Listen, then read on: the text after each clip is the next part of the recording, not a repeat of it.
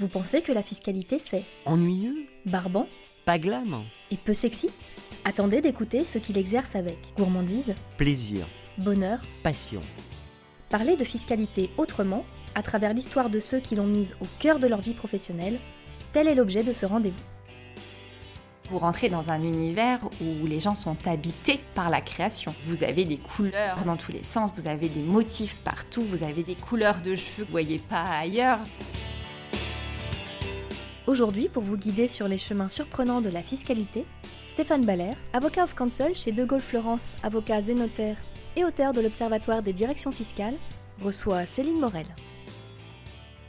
La fiscalité, c'est rock, troisième saison, nouvel opus. Alors euh, un opus qui va être euh, intéressant parce que je crois que c'est la première fois, euh, Jérémy, Angéline, que l'on reçoit des gens qui aiment la TVA et la douane. Un monde nouveau que nous allons explorer avec vous, Céline Morel. Bonjour, merci d'être avec nous.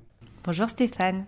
Alors Céline, euh, vous êtes euh, aujourd'hui euh, chez Technicolor. Vous allez nous parler un petit peu de, cette maison dont on connaît peut-être moins les studios que ceux de Ubisoft, mais qui pourtant est un des, fleurons français de, l'innovation.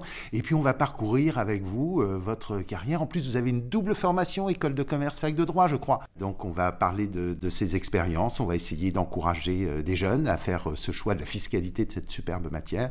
Des fiscalistes à partager euh, les mêmes états d'âme peut-être que ceux que vous allez nous livrer, parce qu'en plus vous êtes passé par l'entrepreneuriat. On va parler des, ateliers Gabriel.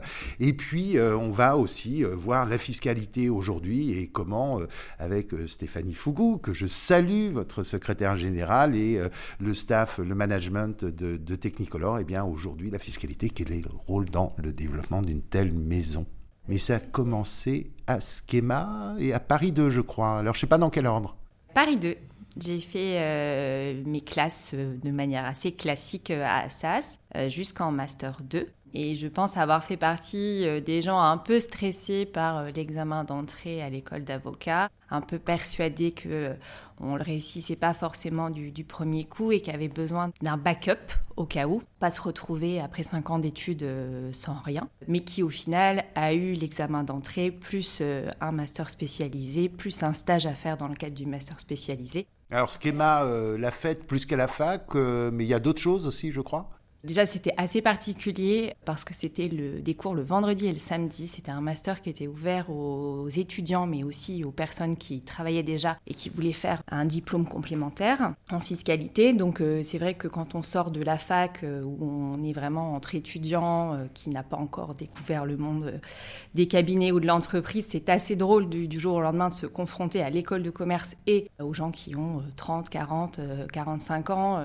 Et puis de découvrir d'autres matières, parce que c'est vrai qu'à Assas, bah, c'était très droit. Et donc là, j'ai découvert euh, la comptabilité, la finance d'entreprise, le schéma école de commerce qui est très différent, où on apprend euh, euh, beaucoup plus à s'exprimer en public, à se vendre, à travailler en, groupe. Et c'est une approche assez différente de, la fiscalité, c'était très chouette. Alors après, donc votre école d'avocat, le choix d'une maison. Pour apprendre, euh, en fait, vous aviez euh, à l'époque Rêve de Big. On a eu le plaisir de se rencontrer euh, quand j'étais associé de cette maison jaune. Pourquoi le, choix de à l'époque plutôt qu'un cabinet, notamment d'avocats classiques? Je pense que j'ai un peu été orientée euh, par, euh, par mes parents. Et c'est vrai qu'en plus, en fiscal, bah, les Big Four sont quand même euh, extrêmement bien placés et puis très présents à la fac en termes de communication. Et puis ça s'est trouvé parce que je cherchais un stage et que ça a fait partie des cabinets que j'avais rencontrés à, à ce moment-là. Par contre, c'est vrai que la fiscalité indirecte, en revanche, c'est un choix euh, encore un peu plus précis. Et lui, pour le coup, pour être transparente, euh, ça s'est fait complètement par hasard. J'avais postulé dans beaucoup de services chez EY. Je, ne me souviens pas euh, si j'avais postulé en fiscalité indirecte, mais je me souviens du RH qui me rappelle et qui me dit, écoutez, madame, pour les dates que vous nous demandez, on n'a qu'un seul service qui cherche encore des stagiaires, c'est le département TVA. Quand on sort d'Assas, euh, Master 2, de, enfin voilà, on a, on a des envies euh, un peu différentes qui ont été drivées certainement par les cours qu'on a reçus et puis euh, ce qu'on entend à droite et à gauche. Mais c'est vrai que voilà, je me suis dit, bah, c'est UI, ça sera une super bonne expérience et puis on verra ce que, ce que j'en ferai. Et en fait, j'ai adoré. Plus les gens que la matière, finalement? Je pense que les gens vous aident à aimer la matière. Je suis très convaincue euh, depuis le début et encore plus aujourd'hui que l'environnement professionnel dans lequel on évolue est très très important sur la manière dont on perçoit notre, notre travail au quotidien. Mais la matière est aussi très passionnante et c'est, assez, je trouve que ça fait partie des, matières qui méritent euh, qu'on les pratique pour euh, se faire une opinion. Alors TVA et douane, parce qu'on va reparler de, la douane euh, quand vous êtes arrivé chez, chez, Rocher, mais déjà euh, à l'époque on, en parle moins, mais dans ces départements on fait aussi de, la douane. Matière très juridique en fait, euh, à la fois du, du, chiffre, du droit et du vrai droit, euh, un peu formaliste même d'ailleurs extrêmement formaliste. Les règles sont très, sont, sont, sont, très précises, euh, la réglementation est très compliquée à, comprendre, mais surtout ce qu'il faut bien intégrer, euh, c'est que la fiscalité indirecte est très dépendante des cas d'espèce. Donc on n'aura jamais deux fois la même réponse à la même question euh, si l'environnement, si la société, si le, les années, si le contexte n'est pas le même. Et ça, je trouve que c'est une matière qui est pour le coup, pour ça, passionnante parce que on s'ennuie jamais. Et moi, j'ai jamais eu l'impression de de refaire la même chose ou en tout cas de revoir les, mêmes questions. Et qui ces dernières années, une exposition un petit peu sensible. On recevait le, mois dernier Judith Fleuret, euh, euh, avocate spécialisée en, pénal fiscal chez, Altana. Et euh, c'est vrai que ce sont des matières pareilles, très techniques, très juridiques, euh, en plus de, la fiscalité. Euh, c'est extrêmement intéressant. Alors le jaune, 6 ans, et puis vous avez envie d'aller voir un, autre projet, alors qui se montait, donc qui, qui commençait à être mature, celui d'Arsène. On a reçu euh, Don Dieu de Vabre avec un immense plaisir qui a fondé cette aventure. Ça vous disait vraiment d'aller les voir? Oui, alors c'est, oh, j'avais pas envie de partir d'EY. Euh, j'y étais bien. Euh, je pense que la proposition aurait pas été, euh, enfin m'aurait pas été faite. Je, serais certainement encore chez EY. J'avais pas mal adhéré à la culture et à, l'environnement. Et les clients étaient extrêmement enrichissants, donc c'était pas du tout une volonté de partir. Mais c'est vrai que voilà, quand on m'a proposé le projet, le projet c'était de partir avec une associée avec laquelle j'avais l'habitude de travailler chez EY, avec laquelle je m'entendais extrêmement bien, et qui fait partie de ces gens qui sont passionnés, mais vraiment au sens euh, premier de la, de la passion, euh, et qui du coup sont, euh, pour ceux qui travaillent avec, des, des, des, des puissants fonds de, de, de, connaissances. On peut en parler Bien sûr, Delphine Boucher. En plus, c'est une bretonne, donc c'est important les bretons. Et c'est vrai qu'au-delà de la suivre, au-delà de découvrir autre chose, parce que c'est vrai qu'on se dit aussi, bah, ça fait six ans que je suis chez EY, peut-être que par curiosité, voir comment ça se passe ailleurs, bah, effectivement, projet un peu euh, différent, parce que Arsène euh, se défend, euh, et s'est toujours défendu de ne pas être un Big Four, d'avoir créé un modèle assez atypique, et c'est vraiment ce que Frédéric a réussi à, à, faire. Et on avait pour projet de euh, renforcer le département fiscalité indirecte, parce qu'il avait été créé par Alain Recoul, qui a euh, des envies euh, extrêmement diverses et extrêmement variées et qui est plutôt un touche-à-tout et qui avait un peu du mal à se concentrer sur la TVA. Donc l'idée c'était d'avoir de, enfin chez Arsène des fiscalistes qui ne voulaient faire que, que de la fiscalité indirecte. Alors l'aventure pendant trois ans et quelques, et le groupe Yves Rocher est venu vous chercher alors non, en fait, euh, aventure pendant trois ans et quelques, euh, qui se passe euh, pas forcément de manière très évidente parce que c'est pas facile en fait de prendre un modèle qui fonctionne et de le mettre ailleurs. Euh, et ça, c'est je trouve le plus grand apprentissage que j'ai eu de, de cette expérience. Il faut s'adapter, euh, il faut que les gens qui vous reçoivent s'adaptent. Et, euh, et, ça, du coup, ça a été pour moi extrêmement enrichissant sur euh, moi, ma manière de travailler, mes attentes, mes envies, ma conception du métier d'avocat, puisque effectivement, ça peut changer d'un cabinet à l'autre. C'est un peu comme une entreprise, hein. les avocats veulent pas le reconnaître, mais une entreprise de droit, c'est une réalité avec une culture et du coup euh, des bonheurs qui sont plus ou moins grands. Exactement, il y, a, il y, a, une très forte culture. C'est pas Gros Projet qui vient me chercher, c'est moi qui, euh, à un moment donné, décide de faire une petite pause. Parce qu'en fait, pense que je suis pas la seule euh, dans ce cas, mais c'est vrai que parfois, on, on, on, a un peu le sentiment d'avoir de, de, pris un train qui va extrêmement vite. Alors notamment quand on rentre directement après la fac dans un Big Four, euh, où vous faites euh, bah, vos cinq années d'études de droit, vos un an, enfin l'année et demie d'école du barreau, puis après vous rentrez dans un système de junior, senior, manager. En fait, vous prenez pas le temps de vous poser des questions. Et on prend pas le temps de se poser les questions, on prend pas le temps de se dire en fait, est-ce que la question qui est aujourd'hui évidente pour tous les jeunes qui se lancent sur le marché, est-ce que mon équilibre vie pro, vie perso me convient? Euh, Ma génération, elle se l'est pas posée en entrant dans le cabinet. Parce qu'on était heureux au cabinet aussi. Oui, certainement qu'on était heureux. Et puis surtout que c'était le modèle qu'on avait reçu. Enfin, moi, je sais que mm, peut-être qu'avec mes enfants, je ferai attention à ce qu'ils ne soient pas surmenés. Je ne crois pas que mes parents se soient dit euh, faut faire, faut qu'elle fasse attention au surmenage, pas une seule seconde. Au contraire, avoir des enfants qui étaient occupés, qui avaient un métier qui était euh, réputé, euh, pour lequel on leur donnait du travail et pour lesquels on les remerciait au quotidien de travailler, c'est, enfin voilà, c'est, ce qu'on demandait. On cherchait pas autre chose. Donc c'est vrai que j'ai eu besoin de me poser, de savoir quel était le modèle qui me convenait. Tout ça arrive bien entendu, comme euh, la plupart des femmes, à un moment où euh, je deviens maman et où je prends aussi un tout petit peu de recul sur euh, justement le modèle que je veux donner à, ma fille. Et donc à ce moment-là, je décide de faire une pause et de créer une entreprise. C'est une petite idée que j'avais en tête depuis assez longtemps, de faire ce parcours entrepreneurial pour aussi apprendre à me connaître. Je crois que c'est ça m'a aidé à faire. Alors, j'ai pas fait de psychanalyse, mais j'ai fait ça et j'ai trouvé ça hyper utile. Alors, l'atelier Gabriel, en fait, ça a démarré à ce moment-là. Ça a démarré à ce moment-là. Alors, qu'est-ce qu'il y avait derrière l'atelier Gabriel? Gabriel, c'est mon deuxième prénom. C'est celui que je voulais absolument que ma mère me donne et que, pour lequel j'ai râlé pendant des années quand j'étais petite.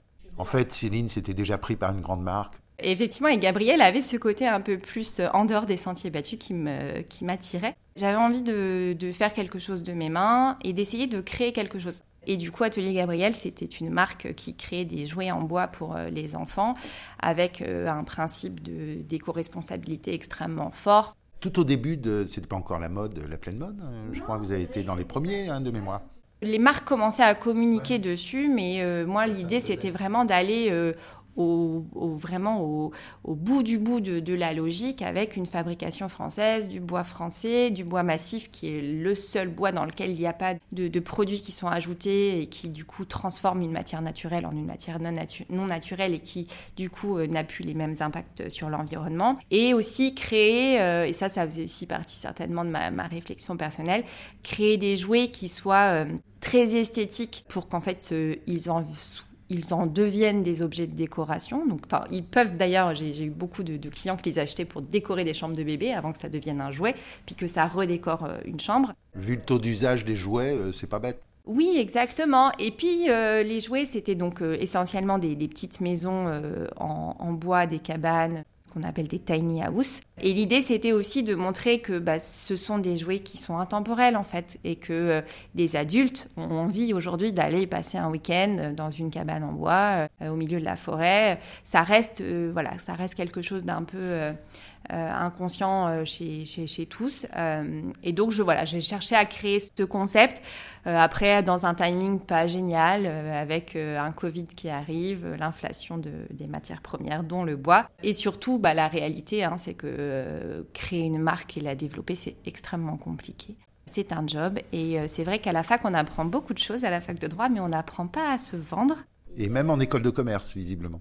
C'est vrai que c'est très compliqué. Et puis après, il y, a, voilà, il y a plein de choses. Le coût de revient, le prix qu'on met, le prix qu'on met quand on vend à des clients directs versus quand on vend euh, au bon marché, euh, aux Galeries Lafayette. Et je m'étais donné un temps. Et au bout de ce temps, bah, je me suis dit, bon, bah, ok, ça ça marche pas. La société commençait à, à gagner un peu d'argent, mais moi, je me payais pas. Donc je me suis dit, bah, retour à la fiscalité. Mais je voulais faire un retour un peu, un peu différent. Et du coup, le retour différent a été Rocher Exactement. Et le retour différent a été Groupe Rocher. Il y avait Petit Bateau pas loin. Exactement, il y avait l'engagement euh, très profond de, bah, du groupe euh, Yves Rocher. Et Claire Goudet, euh, que l'on salue.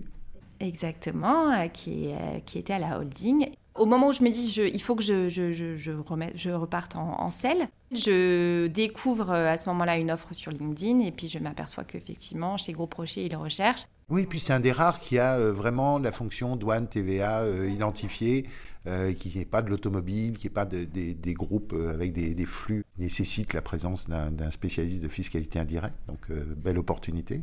Oui, et puis qu'il y avait un contexte international qui, euh, moi, m'intéressait parce qu'effectivement, euh, en cabinet, on, en fait un petit peu, mais surtout dans les Big Four ou même chez Arsène qui avait un réseau, euh, on sous-traite pas mal hein, à nos partenaires. Là, c'est vrai que du jour au lendemain, vous êtes responsable de la fiscalité indirecte et de la douane chez Gros Rocher, bah, vous vous occupez de toutes les filiales dans le monde entier. Mais là aussi, c'est breton. Vous êtes bretonne inconsciemment? Pas du tout, mais je, plutôt normande pour être honnête. Mais non, j'aime ah. beaucoup la Bretagne.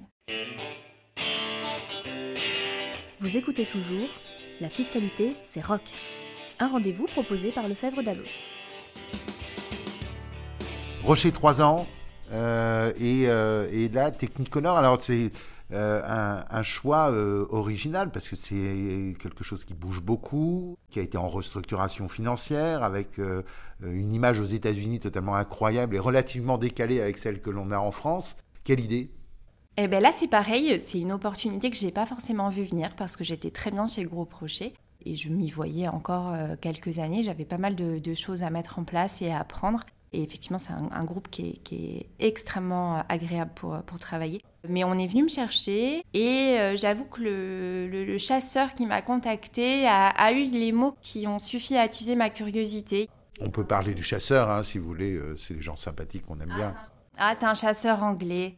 Et, alors Mais c'est vrai que j'ai trouvé que la manière dont on me le présentait avait peut-être ce petit goût d'entrepreneuriat que j'avais aimé chez Atelier Gabriel et que j'avais un petit peu perdu chez Groupe Rocher. Parce que vous ne avez pas rencontré Chassacourt, euh, vous verrez dans les, les podcasts précédents. Non, c'était pas Chassacourt. Et en fait, chez Groupe Rocher, c'est vrai que bah, c'est un groupe familial qui est extrêmement bien géré. On avait, euh, comme dans tous les groupes, hein, des contrôles fiscaux. On a, on a eu des problématiques avec la Russie parce que bah, on était, j'y étais pendant le, pendant le conflit, le début. Mais c'est vrai que euh, là, on me proposait de prendre un poste dans une société qui est en restructuration permanente depuis des années et tout le temps dans la presse comme étant en difficulté, mais qui est toujours là parce que oui, c'est un fleuron de l'industrie française. Et en plus de rejoindre la partie euh, effets spéciaux, euh, qui est un univers que je ne connaissais pas du tout et qui effectivement euh, m'a beaucoup intéressée parce que ça me sortait complètement de ce que je connaissais.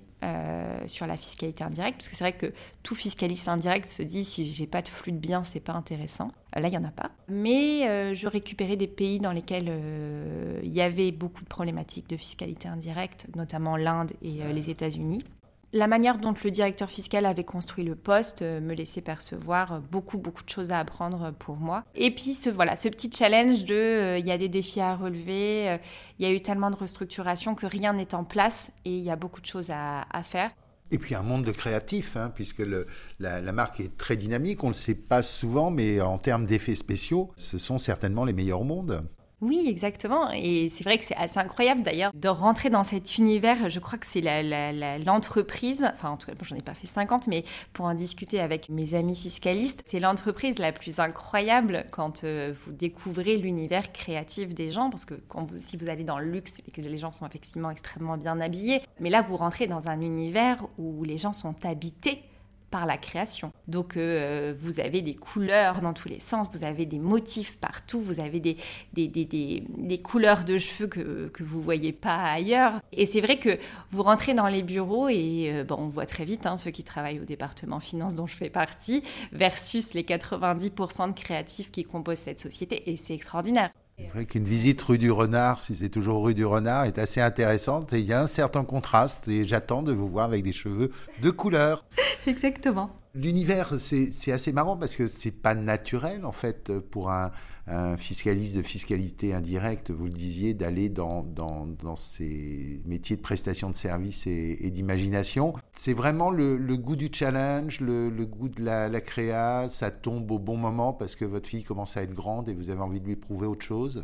Je fais partie des gens qui passent beaucoup de temps à dire il faut que je me repose, il faut que je prenne du temps, et puis en fait qui ne sait pas se reposer prendre du temps parce que euh, dès que je vois quelque chose qui me titille et qui m'intéresse, j'ai très envie d'y aller. J'avais envie de sortir de ce que je trouvais peut-être un peu trop lisse et justement de m'ouvrir à des choses peut-être un peu moins confortables euh, pour moi parce que bah, euh, la fiscalité indirecte française, je n'en faisais pas. Hein. Euh, dans le descriptif de mon poste, c'était, c'était zéro. Mais par contre, il y avait du management, il y avait de la gestion de contrôle fiscaux à l'étranger, il y avait voilà, de la mise en place de, de, de process qui nécessitent beaucoup de maturité, beaucoup de réflexion sur le business, beaucoup de compréhension sur la manière dont les choses sont organisées, sur l'historique, la culture aussi de, l'entreprise. Il y a des choses qui sont pas faciles à changer. Et ça, ça m'intéressait profondément. Et j'ai bien fait parce qu'effectivement, ça m'a permis aujourd'hui d'élargir encore plus mon scope de, de, mon poste depuis, euh, depuis le mois de septembre. Mais, euh, mais c'est vrai que sans ça, je ne me serais pas dit que j'étais capable de faire tout ce que je suis en train de faire aujourd'hui. Donc je trouve que ça fait partie de ces, opportunités euh, qui sont peut-être un tout petit peu effrayantes au début, où on ne sait pas bien où on va, mais qui sont très agréables à saisir une fois qu'on sait que c'était le bon choix. Le temps passe trop vite. Alors, avant de nous quitter, quelques conseils. On a des jeunes qui sont euh, autour de, notre euh, podcast. On a des plus expérimentés qui se posent des questions comme vous vous en êtes posé. On a des patrons qui se demandent ce qui se cache derrière euh, un fiscaliste.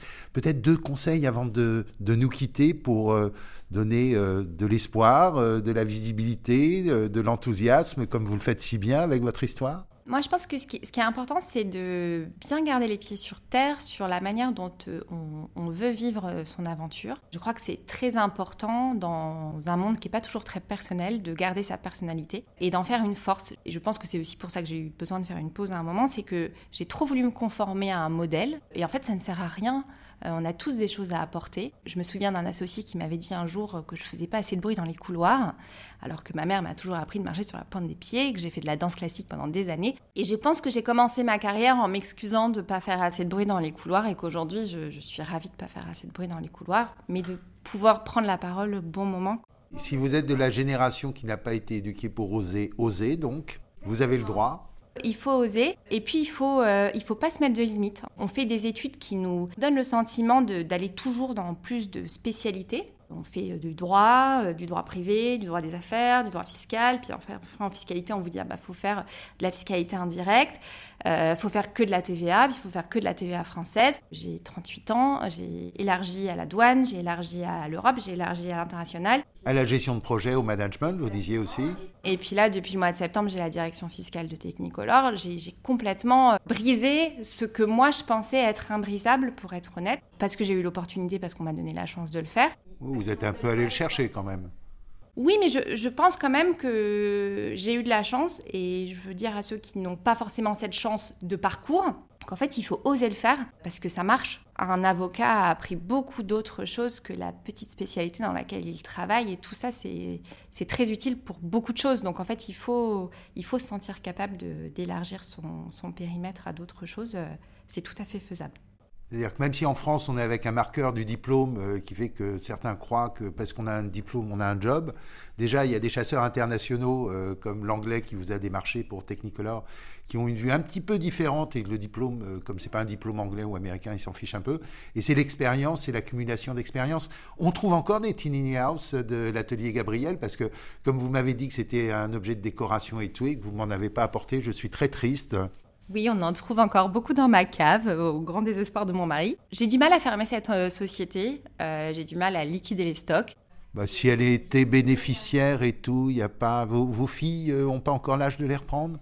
Non, mais ça prend du temps, en fait. C'est le temps me manque. Peut-être qu'on pourrait faire une grande vente de charité avec les amis de Lefebvre d'Alloz et la fiscalité Céroc et faire un mari heureux pour avoir une fiscaliste heureuse. Qu'en pensez-vous? Ça serait parfait. Bon, bah écoutez, on se reparle très vite pour euh, organiser tout ça. Merci pour votre temps. Merci de nous faire connaître un petit peu mieux euh, Technicolor parce que Cocorico, on a quand même des, fleurons euh, internationaux.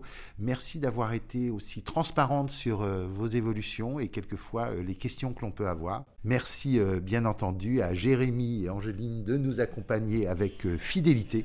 Et puis on vous retrouve avec impatience pour un nouveau numéro de la fiscalité Céroc. À très vite. Au revoir Céline Morel. Merci Stéphane, au revoir. Ce podcast, animé par Stéphane Baller, a été préparé en collaboration avec Lefebvre Dalloz. Au son, Jérémy Martin et Angeline Doudou.